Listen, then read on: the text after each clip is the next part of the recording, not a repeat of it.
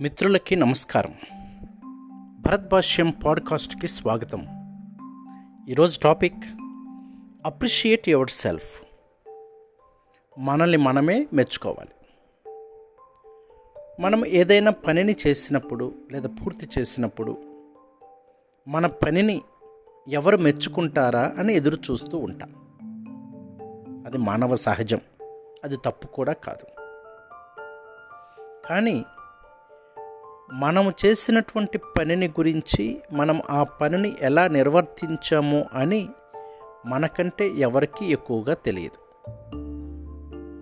మరి ఆ పనిని విజయంగా పూర్తి చేసినందుకు ముందుగా మనల్ని మనమే అభినందించుకోవాలి మెచ్చుకోవాలి. అలా చేసినప్పుడే మనలో ఆత్మవిశ్వాసము పెరుగుతుంది. ఇలాగని నేను ఆత్మస్థుతి గురించి మాట్లాడటం లేదు. ఆత్మస్థుతి అంటే మనల్ని మనం ఓవర్గా ఊహించుకొని మనల్ని మనం గొప్పగా భావించుకోవటం. ఆత్మస్థుతి పరనింద అని కూడా అంటూ ఉంటారు తెలుగులో దాన్ని. కానీ నేను ఈరోజు మాట్లాడేది ఆత్మభావము గురించి మాట్లాడుతున్నాను.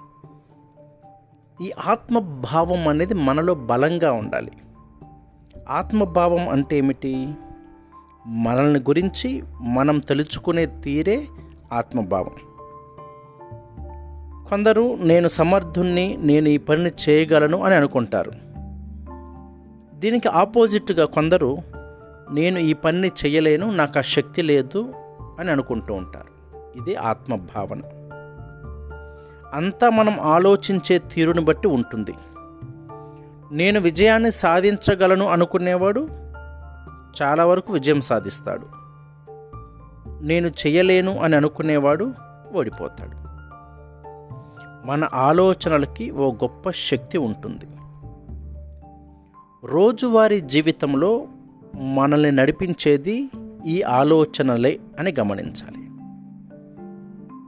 ఇక్కడ ఈర్ష్య ద్వేషము పగ ప్రతీకారాలు ఇవన్నీ కూడా మనం ఎదుటివారి మీద చూపించేవి అయినప్పటికీ అవి మన మనస్తత్వాన్ని మార్చివేస్తూ ఉంటాయి. ఇక మనకి మనమే శిల్పులము.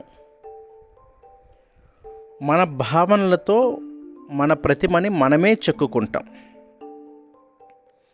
మనకున్నటువంటి ఆత్మ భావనను అనుకూలమైనటువంటి ఆలోచనలతోటి మనము దీనిని ఉపయుక్తముగాను గొప్పగాను తీర్చిదిద్దుకోగలగాలి. కాబట్టి అప్రిషియేట్ యువర్ సెల్ఫ్ మనల్ని మనమే మెచ్చుకోవాలి మనల్ని మనమే అభినందించుకోవాలి అంటే ఇది అర్థం.